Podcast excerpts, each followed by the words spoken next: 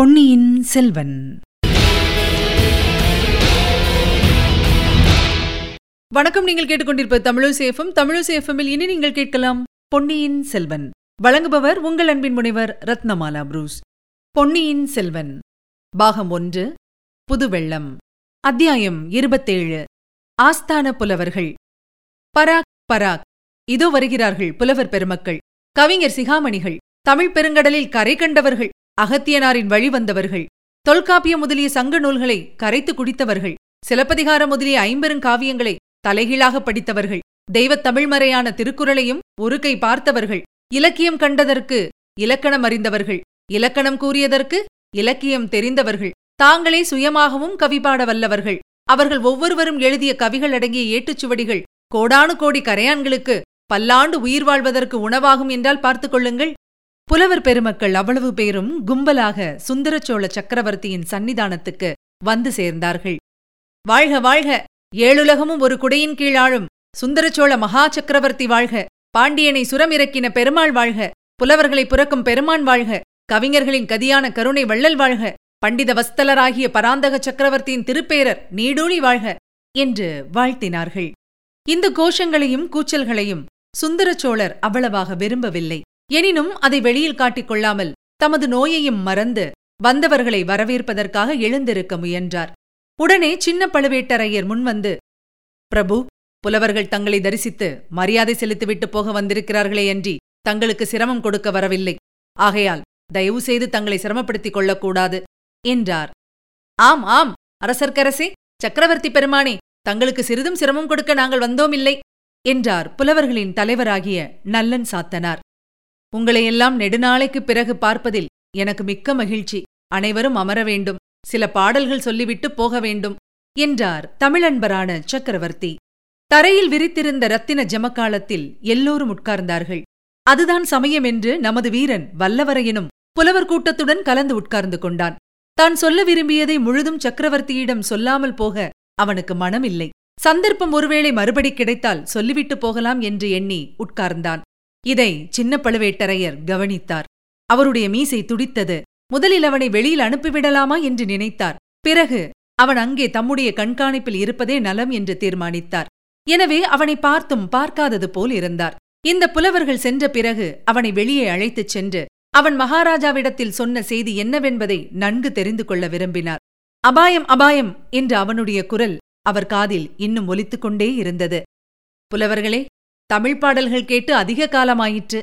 என் செவிகள் தமிழ் பாடலுக்கு பசித்திருக்கின்றன. உங்களில் எவரேனும் புதிய பாடல் ஏதேனும் கொண்டு வந்திருக்கிறீர்களா? என்று சக்கரவர்த்தி சுந்தரச்சோழர் கேட்டார். உடனே ஒரு புலவர் சிகாமணி எழுந்து நின்று பிரபு உலகபுரத்தில் தங்கள் திருப்பெயரால் விளங்கும் சுந்தரச்சோழ பெரும்பள்ளியிலிருந்து அடியேன் வந்தேன். சிவநேசச் செல்வராகிய தாங்கள் பௌத்த மடாலயத்துக்கு நிபந்தமளித்து உதவியதை இந்த தமிழகமெங்கும் உள்ள பௌத்தர்கள் பாராட்டி போற்றுகிறார்கள். தாங்கள் உடல் நோயிற்றிருப்பது அறிந்தது முதல் பிக்ஷுக்கள் மிக்க கவலை கொண்டு தங்கள் உடல் நலத்துக்காக பிரார்த்தனை நடத்தி வருகிறார்கள். அந்த பிரார்த்தனை பாடலை இவ்விடம் சொல்ல அருள் கூர்ந்து அனுமதி தர வேண்டும் என்றார். அப்படியே சொல்ல வேணும் கேட்க காத்துக் கொண்டிருக்கிறேன் என்றார் சக்கரவர்த்தி. புலவரும் பின்வரும் பாடலை இசையுடன் பாடினார். போதியன் திருநிழல் புனித நிற்பரவுதும் மேதகு நந்திபுரி மன்னர் சுந்தரச்சோழர் வன்மையும் வனப்பும் திண்மையும் உலகில் சிறந்து வாழ்கெனவே. அந்நாளில் பழையாறை நகருக்கு நந்திபுரி என்னும் பெயரும் உண்டு. சில காலத்துக்கு முன்பு சோழ மண்டலம் பல்லவராட்சியின் கீழ் இருந்தபோது நந்திபுரி என்னும் பெயர் பிரபலமாய் விளங்கியது.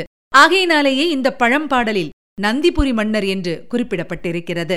பாடலை கேட்டதும் புலவர்கள் அத்தனை பேரும் நன்று நன்று என்று கூறி தங்கள் பாராட்டுதலை தெரிவித்தார்கள். புத்தர்கள் இவ்வளவு நன்றியுடையவர்களாயிருப்பது வியப்பு வியப்பு என்றார் ஒரு வீர சைவ கவிராயர். ஆம் அது வியப்பான காரியந்தான் உலகபுரம் புத்தமடத்துக்கு நான் செய்த சேவை மிக அற்பம். அதற்கு இவ்வளவு பாராட்டு வேண்டுமா? என்றார் மன்னர். சக்கரவர்த்தியின் வன்மை திறத்தை அனுபவித்தவர் யார்தான் என்றென்றைக்கும் நன்றி செலுத்தி பாராட்டாதிருக்க முடியும்? இந்திரனும் சூரியனும் சிவபெருமானும் கூட தங்களுடைய வன்மையின் பயனை அனுபவித்திருக்கிறார்கள் என்றார் மற்றொரு புலவர் சிரோமணி. சுந்தரச்சோழர் முகத்தில் புன்னகை தவழ அது என்ன? இந்திரனும் சூரியனும் சிவபெருமானும் கூடவா? அவர்கள் எதற்காக என்னிடம் நன்றி செலுத்த வேண்டுமாம்? என்று கேட்டார். ஒரு பாடல் சொல்ல அனுமதி தர வேண்டும் என்றார் அப்புலவர். அப்படியே நடக்கட்டும் என்றார் மன்னர். புலவர் கையில் கொண்டு வந்திருந்த ஓலையை பிரித்து படிக்கலுற்றார். இந்திரன் ஏற கரி அளித்தார் பரி ஏழளித்தார் செந்திருமேனி தினகரர்க்கு சிவனார் மனத்து பைந்துகிலேற பல்லக்களித்தார் பழையாறை நகர் சுந்தரச் சோழரை யாவரொப்பார்கள் இத்தொன்னிலத்தே? பாடலை புலவர் படித்து முடித்ததும் சபையிலிருந்த மற்ற புலவர்கள் எல்லாரும் சிறக்கம்ப கரக்கம்பம் செய்தும் ஆகாக்கரம் செய்தும் நன்று நன்று என்று கூறியும் தங்கள் குதூகலத்தை வெளியிட்டார்கள். சுந்தரச்சோழர் முகமலர்ச்சியுடன் இந்த பாடலின் பொருள் இன்னதென்பதை யாராவது விளக்கிச் சொல்ல முடியுமா? என்றார். ஒரே சமயத்தில் பலர் எழுந்து நின்றார்கள். பிறகு நல்லன் சாத்தனாரைத் தவிர மற்றவர்கள் அனைவரும் உட்கார்ந்தார்கள். நல்லன் சாத்தனார் பாடலுக்கு பொருள் கூறினார்.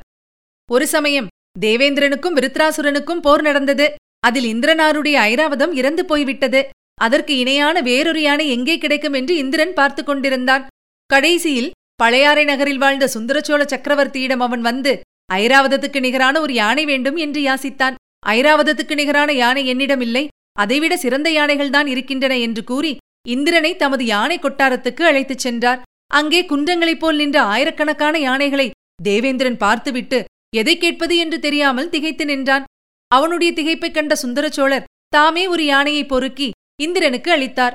அந்த யானையை எப்படி அடக்கி ஆளப் போகிறோம்? நம் வஜ்ராயுதத்தினால் கூட முடியாதே என்ற பீதி இந்திரனுக்கு உண்டாகிவிட்டதை கவனித்து வஜ்ராயுதத்தை விட வலிமை வாய்ந்த ஓர் அங்குசத்தையும் அளித்தார். பின்னர் ஒரு காலத்தில் செங்கதிர் பரப்பி உலகுக்கெல்லாம் ஒளி தரும் சூரிய பகவானுக்கும் ராகு என்னும் அரக்கனுக்கும் பெரும் போர் மூண்டது.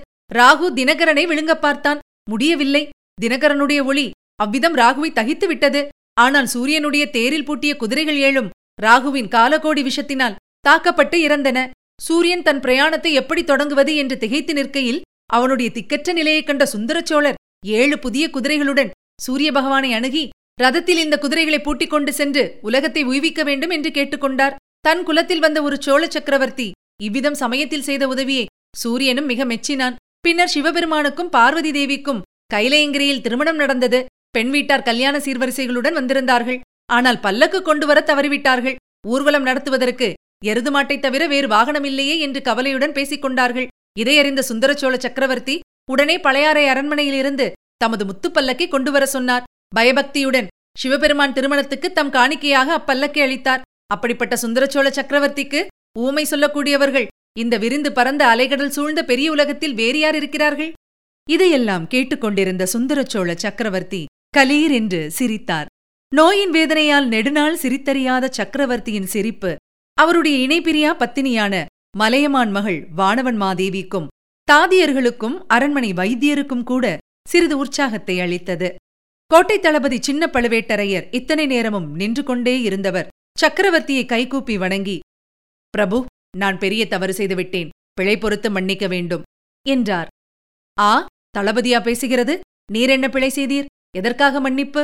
ஒருவேளை இந்திரனுக்கு நான் அளித்த வெள்ளை யானையையும் சூரியனுக்கு அளித்த குதிரைகளையும் திரும்ப பறித்துக் கொண்டு வந்து விட்டீரோ? சிவபெருமானிடமிருந்து சிவிகையையும் பிடுங்கிக் கொண்டு வந்து விட்டீரோ? செய்யக்கூடியவர்தான் நீர். என்று சுந்தரச்சோழர் சொல்லி மீண்டும் சிரித்ததும் சக்கரவர்த்தியுடன் சேர்ந்து புலவர்களும் சிரித்தார்கள். எல்லாரையும் காட்டிலும் அதிகமாக வந்தியத்தேவன் சிரித்தான். அதை சின்ன பழுவேட்டரையர் கவனித்து அவனை நோக்கி கடுமையாக ஒரு பார்வை பார்த்தார். உடனே சக்கரவர்த்தியின் பக்கம் திரும்பி பார்த்து கூறினார். அரசர்க்கரசே நான் செய்த பிழை இதுதான். இத்தனை காலமும் நான் இவர்களைப் போன்ற புலவர் சிகாமணிகளை தங்களிடம் வரவொட்டாமல் தடை செய்து வைத்திருந்தேன். அரண்மனை மருத்துவர் சொற்படி செய்தேன். ஆனால் இப்போது அது பிழை என்று உணர்கிறேன். இந்த புலவர்களின் வரவினால் தங்கள் முகம் மலர்ந்தது. இவர்களுடைய பேச்சைக் கேட்டு தாங்கள் வாய்விட்டு சிரித்தீர்கள். அந்த குதூகல சிரிப்பின் ஒலியைக் கேட்டு உடைய பிராட்டியின் முகமும் தாதியரின் முகங்களும் மலர்ந்தன. நானும் மகிழ்ந்தேன். இவ்வளவு குதூகலம் தங்களுக்கு அளிக்கக்கூடியவர்களை இத்தனை நாள் தங்கள் சன்னிதானத்துக்கு வரவொட்டாமல் தடுத்தது என்னுடைய பெரும் பிழைதானே? என்றார். நன்று சொன்னீர் தளபதி. இப்போதாவது இதை நீர் உணர்ந்தீர் அல்லவா? வைத்தியர் சொல்லுவதை கேட்க வேண்டாம். புலவர்கள் வருவதை தடுக்க வேண்டாம் என்று உமக்கு நான் அடிக்கடி சொன்னதின் காரணம் தெரிகிறதல்லவா? என்றார் சக்கரவர்த்தி. அரண்மனை வைத்தியர் எழுந்து கை கட்டி வாய் புதைத்து ஏதோ சொல்லத் தொடங்கினார். அதை சுந்தரச்சோழர் சட்டை செய்யாமல் புலவர்களை பார்த்து இந்த அருமையான பாடலை பாடிய புலவர் யாரென்று உங்களில் யாருக்காவது தெரியுமா? தெரிந்தால் சொல்ல வேணும் என்றார். நல்லன் சாத்தனார். அரசர்க்கரசே அதுதான் தெரியவில்லை. நாங்களும் அதை கண்டுபிடிக்க முயன்று கொண்டுதான் இருக்கிறோம். கண்டுபிடித்து அந்த மாபெரும் புலவருக்கு கவி சக்கரவர்த்தி என்று பட்டம் சூட்டவும் சிவிகையிலேற்றி அவரை நாங்கள் சுமந்து செல்லவும் சித்தமாயிருக்கிறோம். இதுகாரும் எங்கள் முயற்சி பலனளிக்கவில்லை என்று சொன்னார். அதில் வியப்பு ஒன்றுமில்லை. நாலு வரி கொண்ட பாடலில் இவ்வளவு பெரும் பொய்களை அடக்கக்கூடிய மகாகவிஞர் தமது பெயரை வெளிப்படுத்திக் கொண்டு முன்வர விரும்ப மாட்டார்தானே? என்று மகாராஜா கூறியதும் புலவர்களின் திருமுகங்களை பார்க்க வேண்டுமே. ஒருவர் முகத்திலாவது ஈ ஆடவில்லை. என்ன மறுமொழி சொல்லுவது என்றும் அவர்களுக்கு தெரியவில்லை. இந்த நிலைமையில் நமது வந்தியத்தேவன் துணிச்சலாக எழுந்து பிரபு அப்படி ஒரேடியாக பொய் என்று தள்ளிவிடக்கூடாது இல்லாத விஷயத்தை சாதாரண பாமர மக்கள் சொன்னால் அது பொய். ராஜாங்க நிர்வாகத்தில் ஈடுபட்டவர்கள் அவ்விதம் சொன்னால் அது ராஜதந்திர சாணக்கியம். கவிகள் அவ்வாறு கூறினால் அது கற்பனை அணி அலங்காரம் இல்பொருள் உவமை என்றான். புலவர்கள் அத்தனை பேரும் அவன் பக்கமாக பார்த்து நன்று நன்று என்று உற்சாகத்துடன் ஆர்ப்பரித்தார்கள்.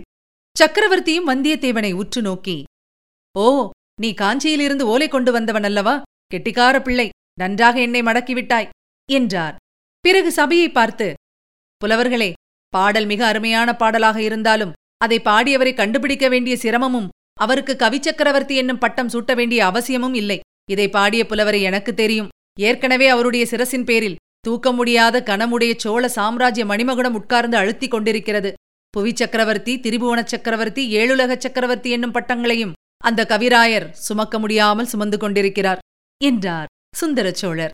இதை கேட்ட புலவர்கள் அத்தனை பேரும் ஆச்சரியக் கடலில் முழுகி தத்தளித்தார்கள் என்று கூறினால் அதை வாசகர்கள் பொய் என்று தள்ளிவிடக்கூடாது ஆசிரியரின் கற்பனை அணி அலங்காரம் இல்பொருள் உவமை என்று இவ்விதம் ஏதாவது ஒரு வகை இலக்கணம் கூறி ஒப்புக்கொள்ளத்தான் வேண்டும். இதுவரை நீங்கள் கேட்டது பொன்னியின் செல்வன். வழங்கியவர் உங்கள் அன்பின் முனைவர் ரத்னமாலா புரூஸ். மீண்டும் அடுத்த அத்தியாயத்தில் சந்திக்கலாம். இணைந்திருங்கள் மகிழ்ந்திருங்கள்.